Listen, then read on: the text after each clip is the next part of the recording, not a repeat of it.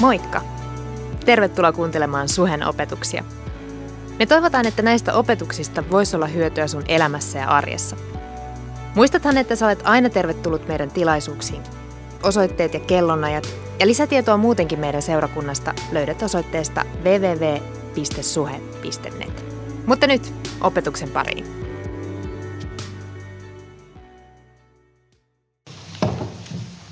Mulla on tämmönen tuoli. Mä ajattelin, että olisi kiva istua, kun tekin istutte.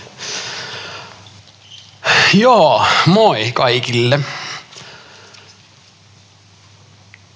Tosi jotenkin jännittävää. Mua on jännittänyt tämä vierailu ehkä enemmän kuin mikään, mikään vierailu tällä hetkellä. Siis tämän syksyn aikana pyörin vähän eri seurakunnissa. Kohta kuulette varmaan, että miksi, mutta, tai siitä, mikä, mikä tätä juttua yhdistää, mutta, mutta tämä kyseinen hetki on mulle tosi tärkeä, koska, koska tämä seurakunta on mulle tosi tärkeä. Kaikista suomalaisista ja, ja Suomen ulkopuolella olevista hengellisistä yhteisöistä tällä, tällä kyseisellä on ollut mun elämässä isoin vaikutus, isoin merkitys. Mä en olisi tässä ilman tätä seurakuntaa. Joten Joten ihan lähtökohtaisesti on, on tosi kiitollinen. Ja osa teistä tuntee mut, osa muistaa, muistaa mut jostakin menneiltä ajoilta ja, ja osa ei. Mutta, mutta niiden, niiden takia, jotka tu, mut tuntee, niin mä haluaisin ihan lyhkäisesti tässä alussa vähän kertoa siitä, siitä, mitä on tapahtunut viime vuosien aikana. Nimittäin aika paljon on tapahtunut. Ja Jotta kaikki pääsee kyytiin, niin aloitetaan tavallaan niin kuin alusta. 2008. Silloin muutin Helsinkiin opiskelemaan musiikkia Popiats konservatorio, jossa tapasin muun muassa hienon herrasmiehen nimeltä Jaska Stenroth. Mukava nähdä. Ää, siitä kaksi vuotta eteenpäin ja mä astuin ensimmäisen kerran suhen tilaisuuteen. Ja silloin kokoonnuttiin tuossa Kinaporin palvelukeskuksessa ihan kiveheiton päässä. Ja heti sillä ensimmäisellä kerralla, kun mä tulin tähän seurakuntaan, niin mä koin jotenkin, että mä oon tullut kotiin. Mä en edes etsinyt jotenkin seurakuntaa silloin. Mä en etsinyt semmoista jotain hengellistä kotiin. Mutta kun mä tulin, niin mä tiesin, että, tää, niin kuin, että tänne mä jään. Ja niin mä jäin. Samoihin aikoihin mä olin alkanut seurustella ja elämässä oli oli hyviä juttuja käynnissä. Seurakunta kuvioissa lähti tosi nopeasti kaikenlaisia pyöriä pyörimään ja, ja paljon tapahtui. Kahden vuoden päästä siitä mä saan puhelinsoiton, että haluaisitko se tulla töihin suhelle. Ja hetken mietinnän jälkeen mä vastasin siihen myöntävästi. Ja 2012 me aloitettiin nuorisotyö tässä seurakunnassa yhdessä tiimin kanssa siitä puoli vuotta eteenpäin mä menin naimisiin. Noin vuodet oli vuosia, jolloin elämässä oli nostetta. Niin kuin todella paljon nostetta. Tämän seurakunnan kautta mä olen löytänyt itsestäni asioita, joita ei olisi vaan mitenkään ollut mahdollista löytää muuten. Ne oli ihmeellisiä vuosia. No 2016 alkuvuodesta mä aloin huomata itsessäni kasvavan ahdistuneisuuden. Sitten alkoi paniikkikohtaukset. Ensimmäinen paniikkikohtaus tuli Kampin Lidlissä. Yhden paniikkikohtauksen muistan saaneeni silleen, että, että mä oon ollut tällä lavalla puhumassa meidän nuorten illassa. Tajunnut sen puheen aikana jo, että kaikki ei ole kunnossa. Että mun puhe alkaa silleen takeltena ihan kuin mun aivot, aivoja jotkut rattaat ei enää pyörisi kunnolla. Mä jotenkin sinnittelin sen puheen loppuun ja vielä sen tilaisuudenkin loppuun, mutta sillä sekunnilla, kun se, se meidän nuorten ilta loppui, niin mä painelin tonne huoneeseen tuolla keittiön vieressä ja makasin siellä lattialla, kunnes kaikki oli lähtenyt. Mä vähän aikaa sinnittelin kaiken ton kanssa, kunnes mua autettiin hakea apua. Ja 2016 vuoden lopulla – mulla diagnosoitiin lievä masennus ja mä aloitin samaan aikaan mielialalääkityksen ja psykoterapian. Jotenkin onnekseni mä sain jatkaa töitä normaalisti, mä sain rytmittää mun työn tekemiseen mun oma voinnin mukaan, mikä on aika iso, iso kiitosaihe meidän maailmassa. No sitten tuli 2018. Ja heti vuoden alusta seurakunnan talous otti aikamoisen syöksykierteen. Meidän, meidän tulot putosi 8000 euroa kuukaudessa heti vuoden alusta, mikä on aika paljon näissä, näissä kuvioissa.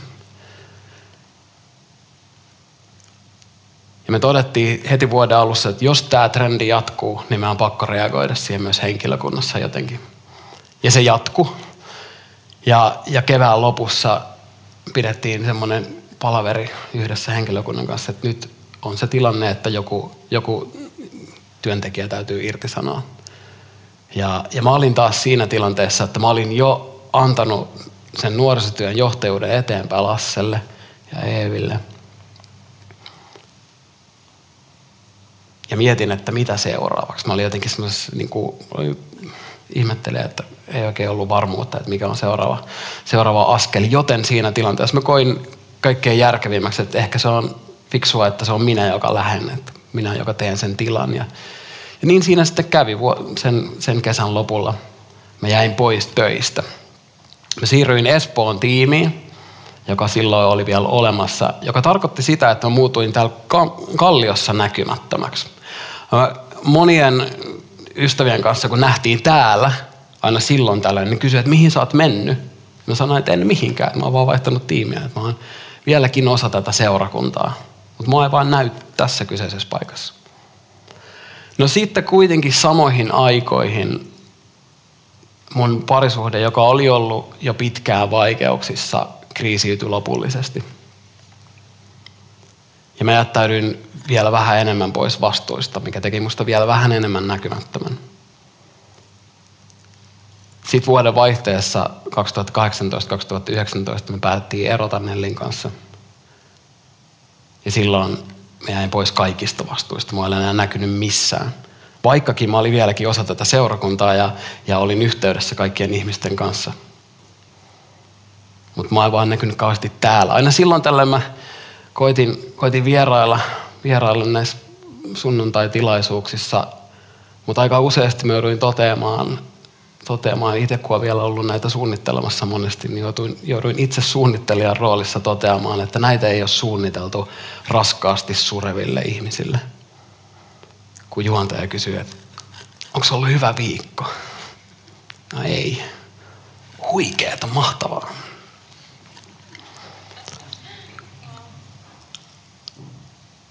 Mutta se on ihan ok, se on semmoista.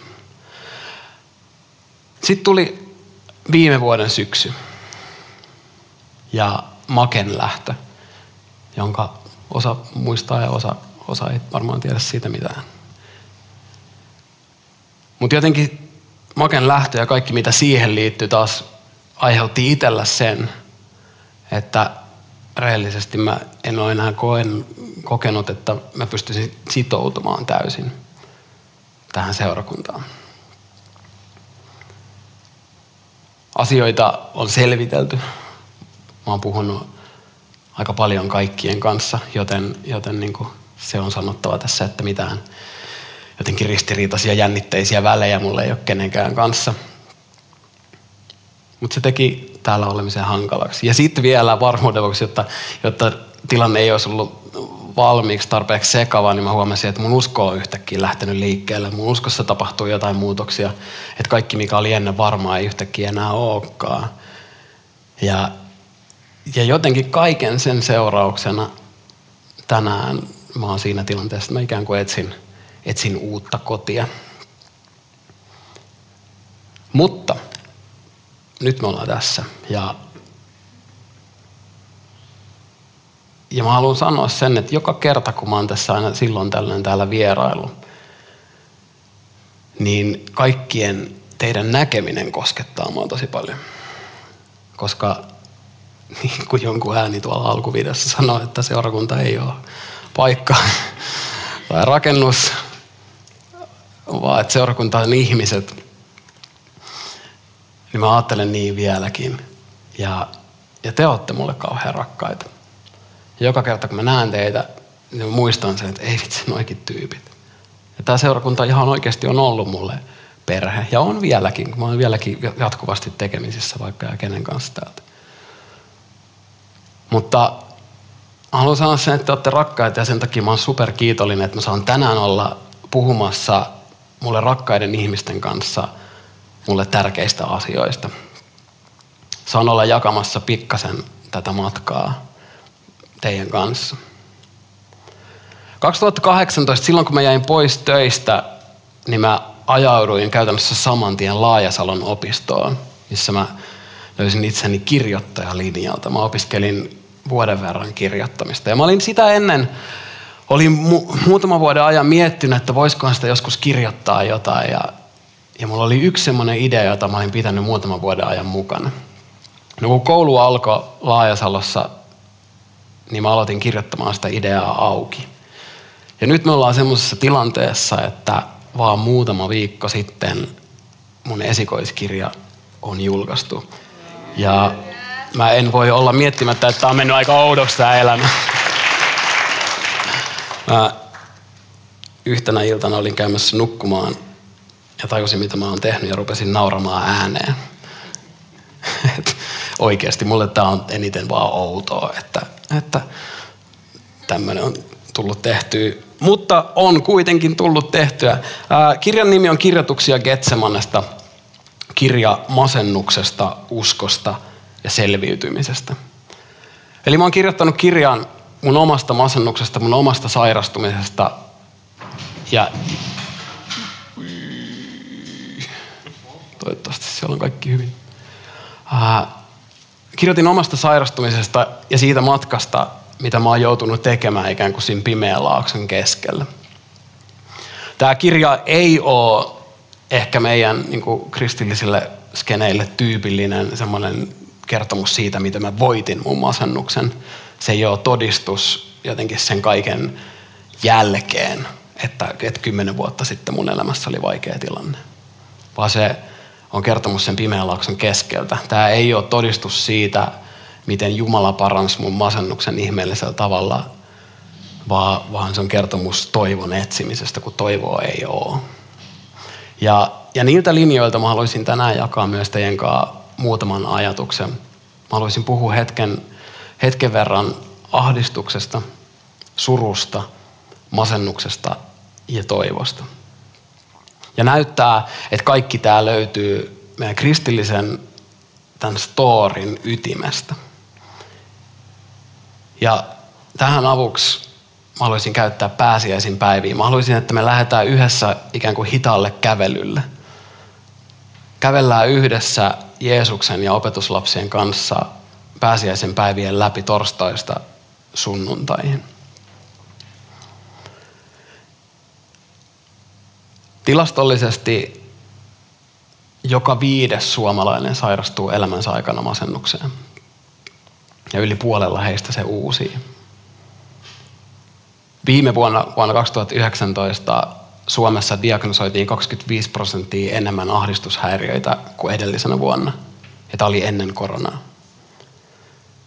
Nyt viime kesänä Mieli ryn kriisipuhelimeen tuli itsetuhoisia, itsetuhoisia puheluita tuplasti enemmän kuin aikaisemmin.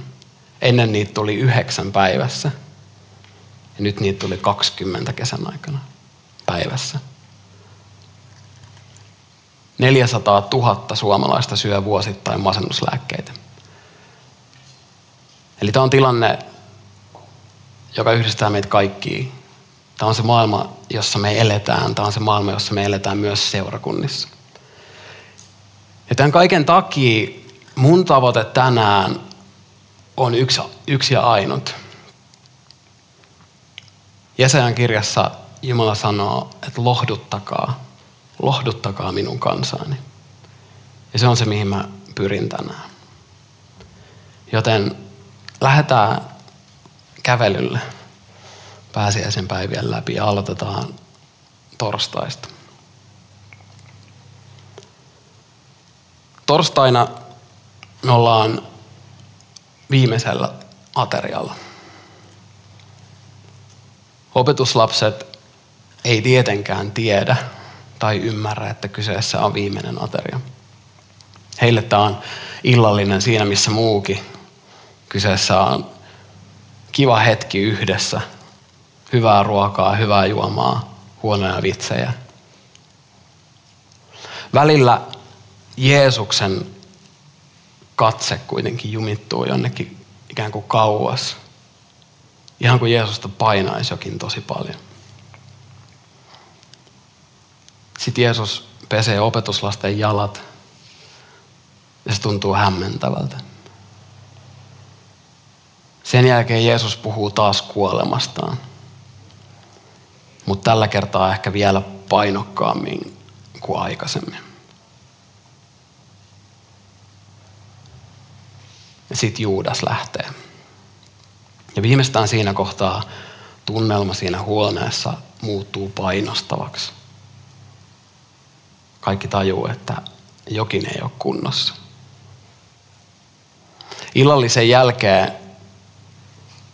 lähdetään ulos ja päädytään Getsemaneen.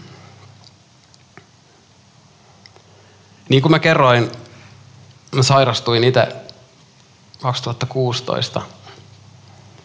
Ja se kaikki kokonaisuutena tuntuu synkältä ja myrskyiseltä yöltä, jolle ei ollut loppua, joka jatkuu, jatkuu ja jatkuu. Se oli jotain, mitä mä en ollut pyytänyt tai valinnut. Kukaan ei, ei valitse mielenterveysongelmia. Mutta, mutta se oli jotain, mihin mut tuntui, että mut oli hylätty, mutta oli jätetty yksin selviytymään siihen pimeäseen laaksoon. Ja, ja uskovana mä en voinut olla ajattelematta sitä, että mitäköhän Jumala tästä kaikesta ajattelee. Mitä Jumala ajattelee, kun mua ahdistaa niin paljon, että mä en saa henkeä.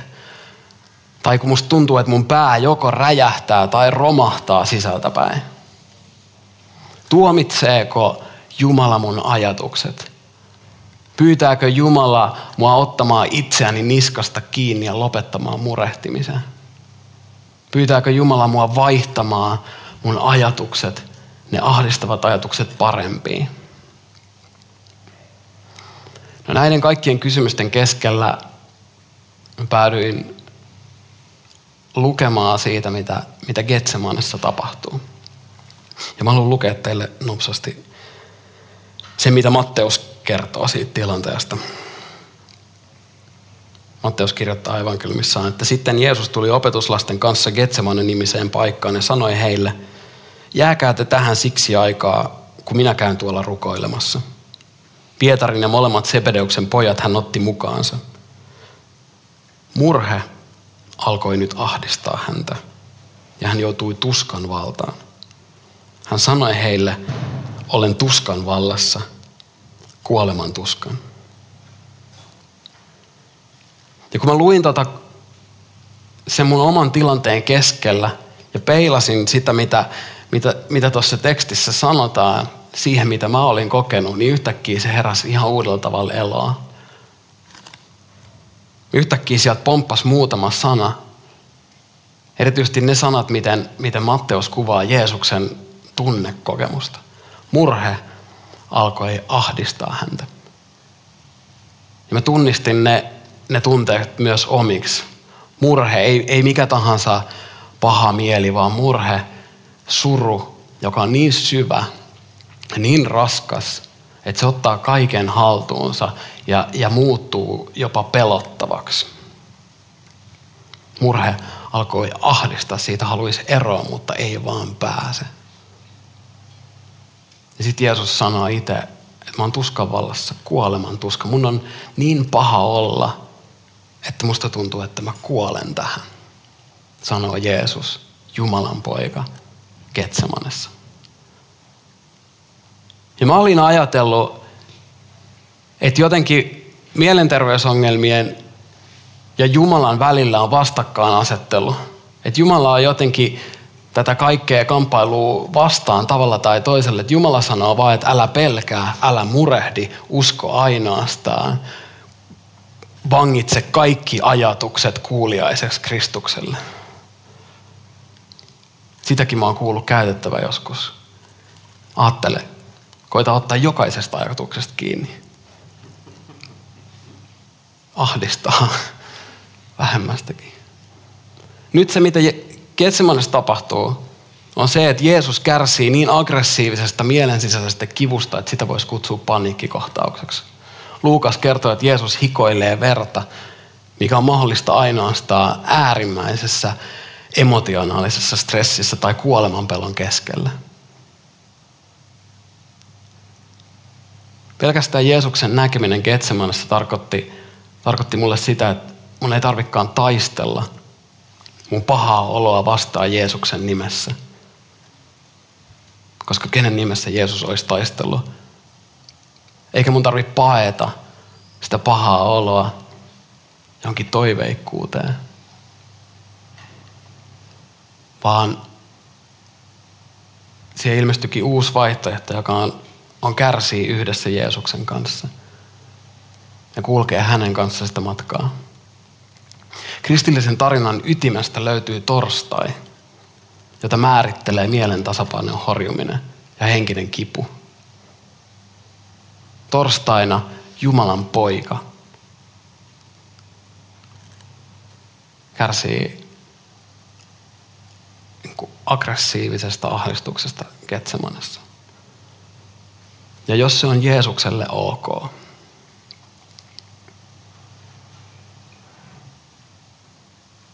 Sitten me tullaan perjantaihin,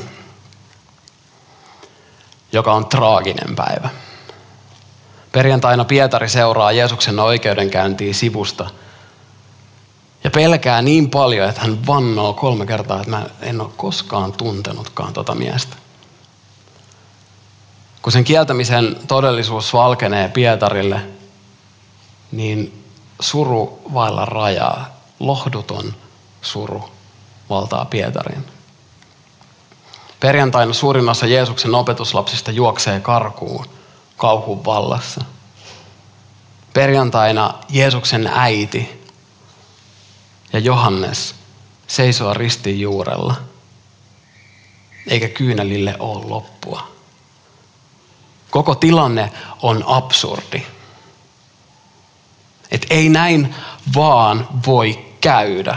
Ei tämmöistä vaan tapahu. Ei tässä ole mitään järkeä. Perjantai on traaginen päivä. Perjantai on surun päivä. Perjantain keskiössä on, on, on, on silmitön huutava suru. Vaikka kulkisin pimeässä laaksossa, en pelkäisi mitään pahaa, sillä sinä olet minun kanssani. Kirjoittaa David psalmis 23. Ja mä sain tosi paljon itse voimaa yhdestä oivalluksesta mun, mun sairastumisen alkuvaiheessa, joka nousi jotenkin tosta, tosta kyseisestä jakeesta.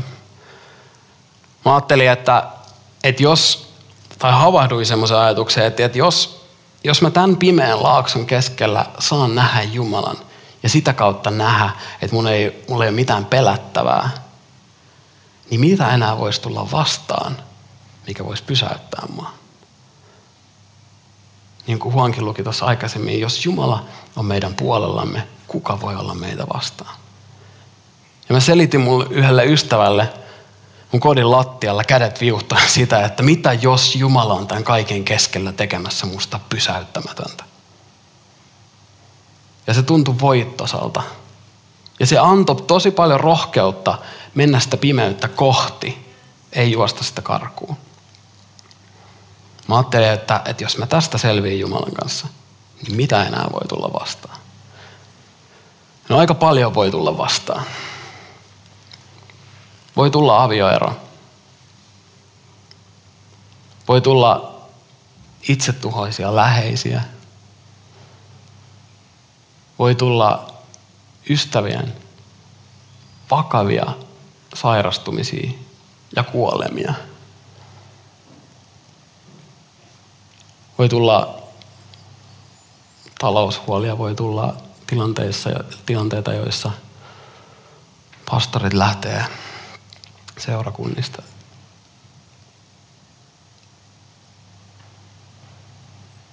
Voi tulla maailmanlaajuinen pandemia. Ja monesti me ehkä ajatellaan, että, että usko on jotain, jonka avulla me päästään turvaan tästä maailmasta, sen kärsimyksistä ja kivuista. Mutta se ei ole totta. Usko ei ole pakokeino maailmasta. Usko ei ole pakokeino todellisuudesta. Se ei nosta meitä millekään elämisen korkeammalle tasolle, jossa ei tapahdu tragedioita, avioeroja, sairastumisia ja kuolemia, maailmanlaajuisia pandemioita. Jumala ei pelasta ihmistä kärsimykseltä. Tämä on perjantai. Tämä on se maailma, jossa me eletään. Maailma, jossa Jumalakin voi kuolla. Maailma, jossa rakkaus saatetaan ristiin naulita. Perjantai on tragedioiden päivä. Perjantai on surun päivä. Perjantai on se päivä, kun on oikein kysyä, että Jumala, miksi hylkäsit minut? Jumala, missä sä oot? Jumala, miksi?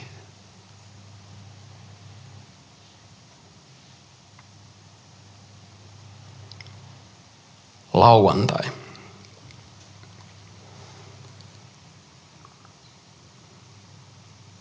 Lauantai on se päivä, kun Jumala ei ollutkaan sitä, mitä olisi ajatellut. Kaikki lupaukset, kaikki sanat, kaikki puheet haudassa.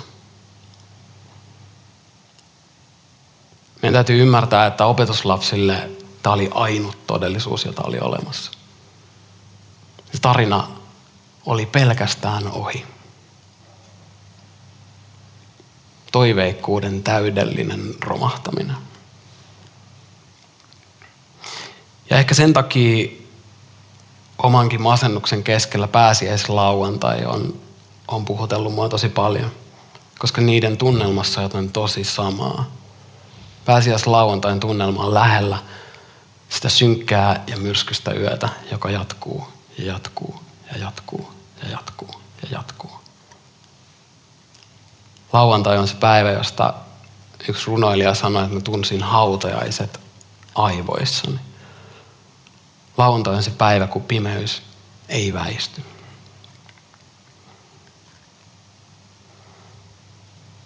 Raamattu sanoo, että, että valo loistaa pimeydessä.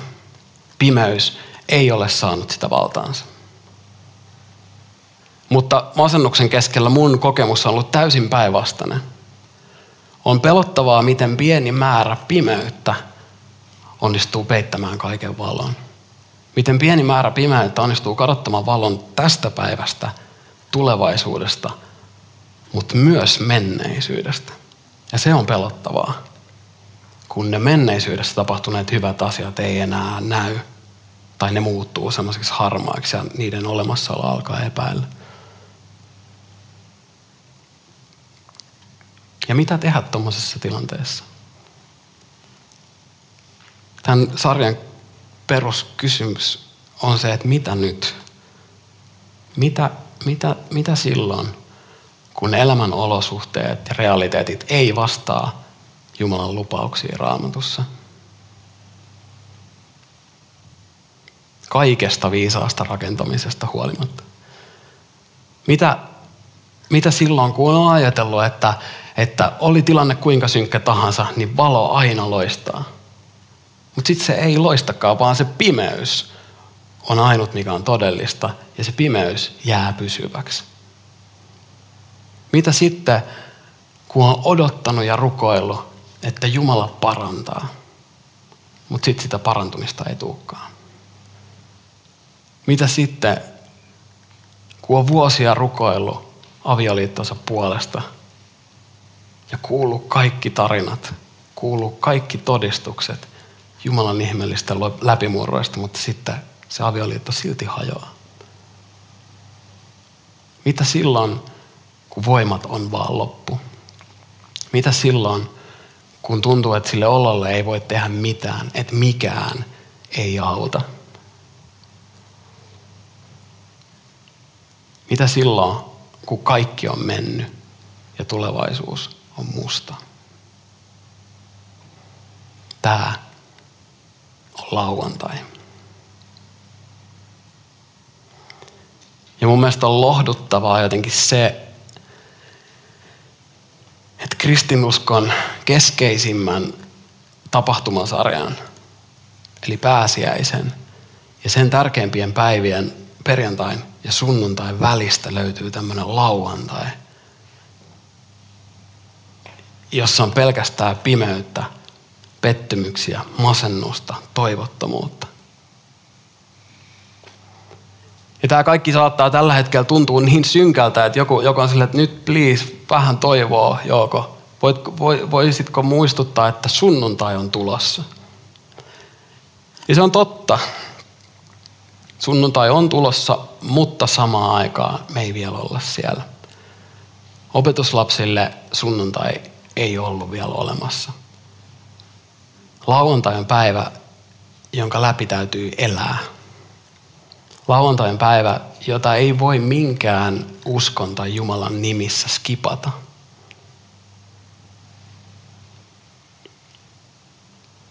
Mutta mä silti ajattelen, että me ei olla täysin vailla toivoa. Koska, koska lauantain läpi voi selvitä yhdessä. Vaikka Jumala tuntuisi kuolleen, niin meillä on silti vielä toisemme. Evankeliumit kertoo, että opetuslapset vietti lauantain yhdessä.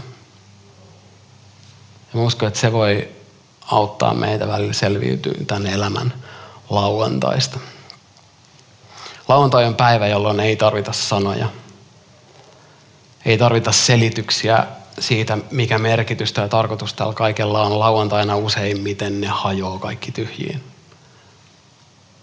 Vaan lauantain tarvitaan läsnäoloa. Lauantai on päivä, kun on ok itkee itkevien kanssa – surea, surra, valittaa, olla avoin pettymyksistä, rakastaa ja toivoo, vaikka toivoa ei ole. Lauantojen päivä, jolloin tarvitaan hyväksyvää lempeyttä. Sillä läsnäololla lohduttamista.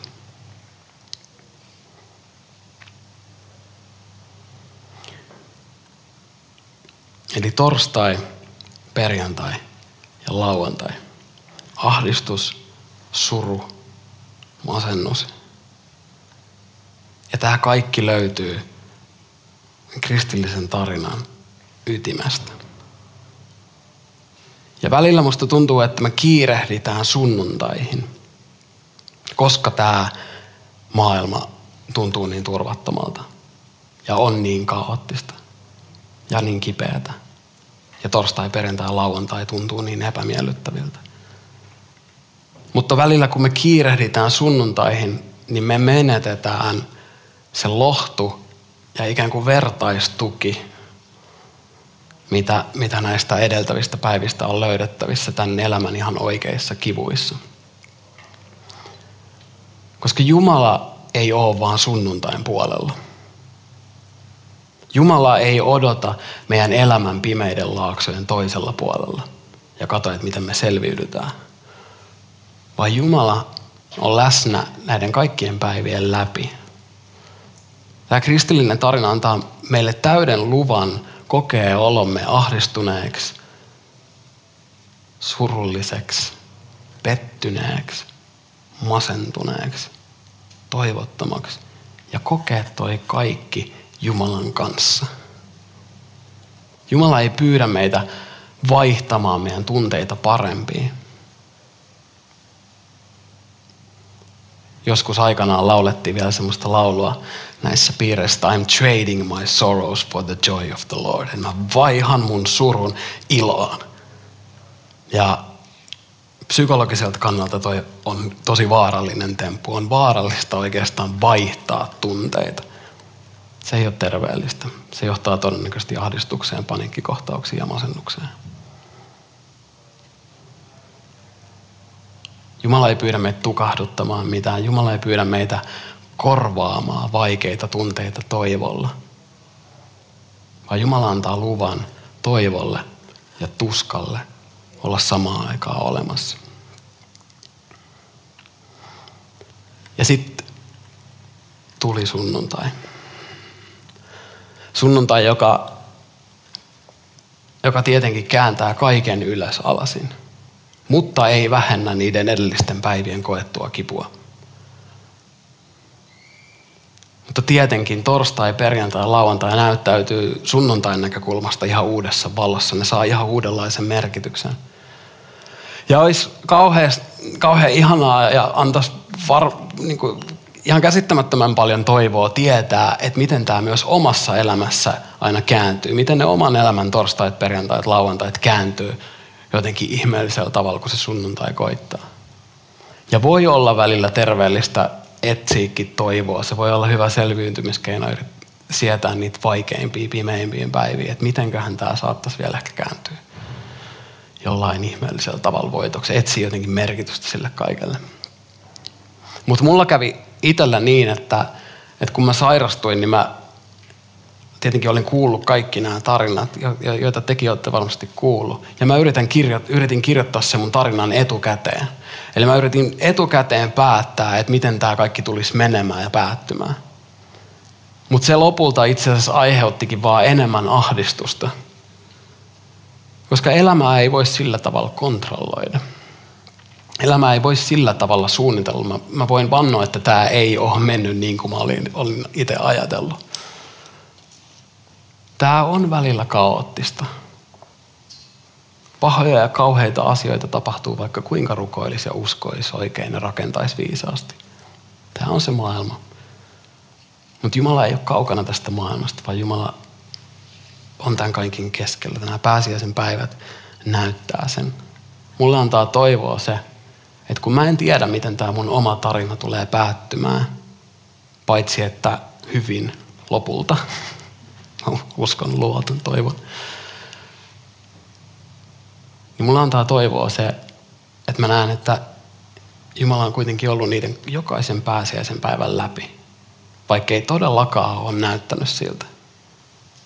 Torstain ahdistuksen keskellä Jumala lähetti enkelin vahvistamaan Jeesusta Ketsemannessa silloin, kun hänen ystävät oli nukahtanut. Me kaikki tarvitaan ystäviä, jotka on hereillä. Etenkin silloin, kun on, on kaikkein vaikeinta. Perjantaina mä uskon, että Jumala ei hyllännyt omaa poikaansa ristille – vaan mä uskon, että, että isä piteli poikaansa ristillä. Jumala oli siellä mukana ja kärsi Jeesuksen kanssa. Lauantaina evankeliumit kertoo, että, että Jeesus laskeutuu tuonelaan saarnaamaan kuolleille hyviä uutisia. Jeesus julistaa lauantaina hyviä uutisia kuolleelle ja mitä ikinä se tarkoittaa, mitä ikinä se konkreettisesti onkaan, niin se tarkoittaa sitä, että, että lauantaina Jumala suunnitteli ja valmisteli niin kuin jotenkin aivan mullistavaa käännettä koko tälle storille. Ja sunnuntai. Sunnuntain kysymys on mun mielestä se, että mitä jos, mitä jos Jeesus kuol, nousi kuolleista? Mitä jos? Jeesus todella nousi kuolleista.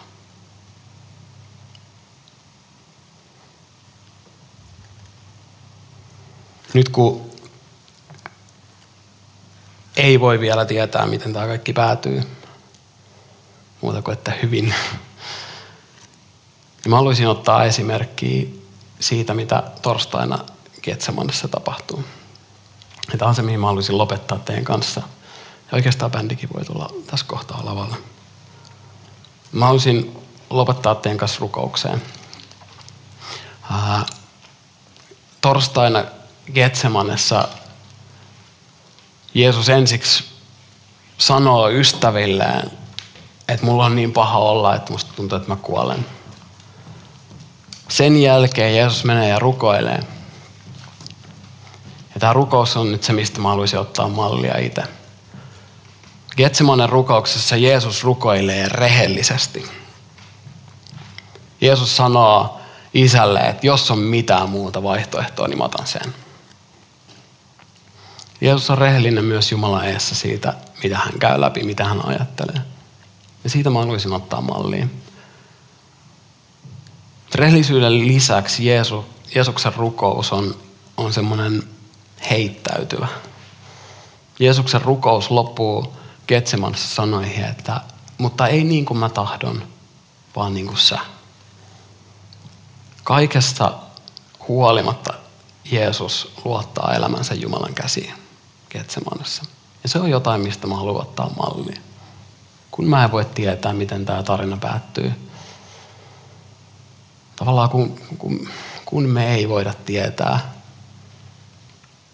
miten esimerkiksi tämä koko maailmanlaajuinen tilanne päättyy muuta kuin toivottavasti jotenkin hyvin. Mutta me ei tiedetä kauan tämä kestää. Ja, mi, ja mi, miten jotenkin tämä kaikki menee. Mutta tämän kaiken keskellä mä uskon, että, että meillä on valinta, joka on, luottaa tai olla luottamatta Jumalaa.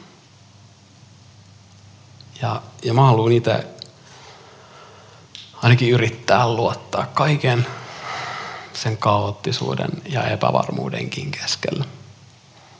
Mä haluan, että Herra, tämä kristin uskon Herra on minun paimeneni. Oikeastaan mä vaadin, että tällainen Herra, joka on läsnä siellä torstaissa, perjantaissa, lauantaissa ja sunnuntaissa, on minunkin paimeneni. Ja sen takia mä haluan lopettaa rukoilemalla psalmiin 23 sanoilla. Ja näillä, näillä sanoilla mä haluaisin olla rukoilemassa jokaisen puolesta, joka kokee olonsa tällä hetkellä ahdistuneeksi. Se on tosi ok ja ymmärrettävää. Jokainen, joka suree. Jokainen, joka on masentunut. Joka on sairastunut kaikkien kaikkien näiden ihmisten puolesta mä haluaisin olla rukoilemassa näillä sanoilla ja yhdessä toivottavasti teidän kaikkien kanssa me voitaisiin yhdessä näillä sanoilla heittäytyä Jumalan huolenpitoon. Joten rukoillaan. Jos se auttaa sua keskittymään, laitetaan silmiä kiinni tai jotain, mutta, mutta rukoillaan yhdessä.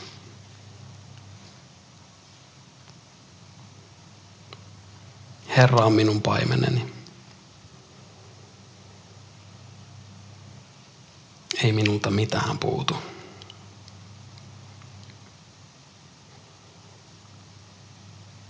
Hän vie minut vihreille niityille. Hän johtaa minut vetten ääreen. Siellä saan levätä.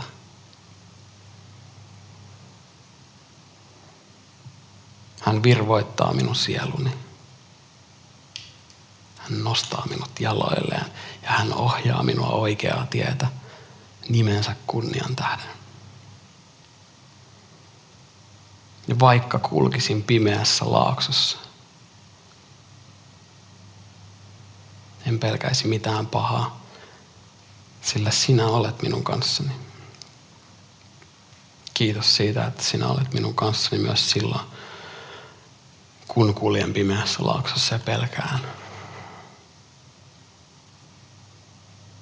Pelkään niin paljon.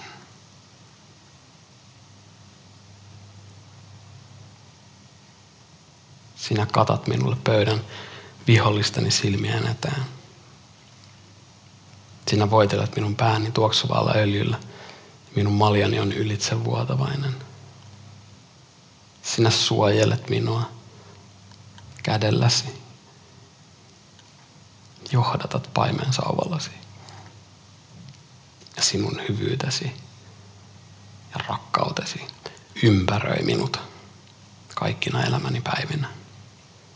Sinun hyvyytesi ja rakkautesi ympäröi minut kaikkina elämäni päivinä.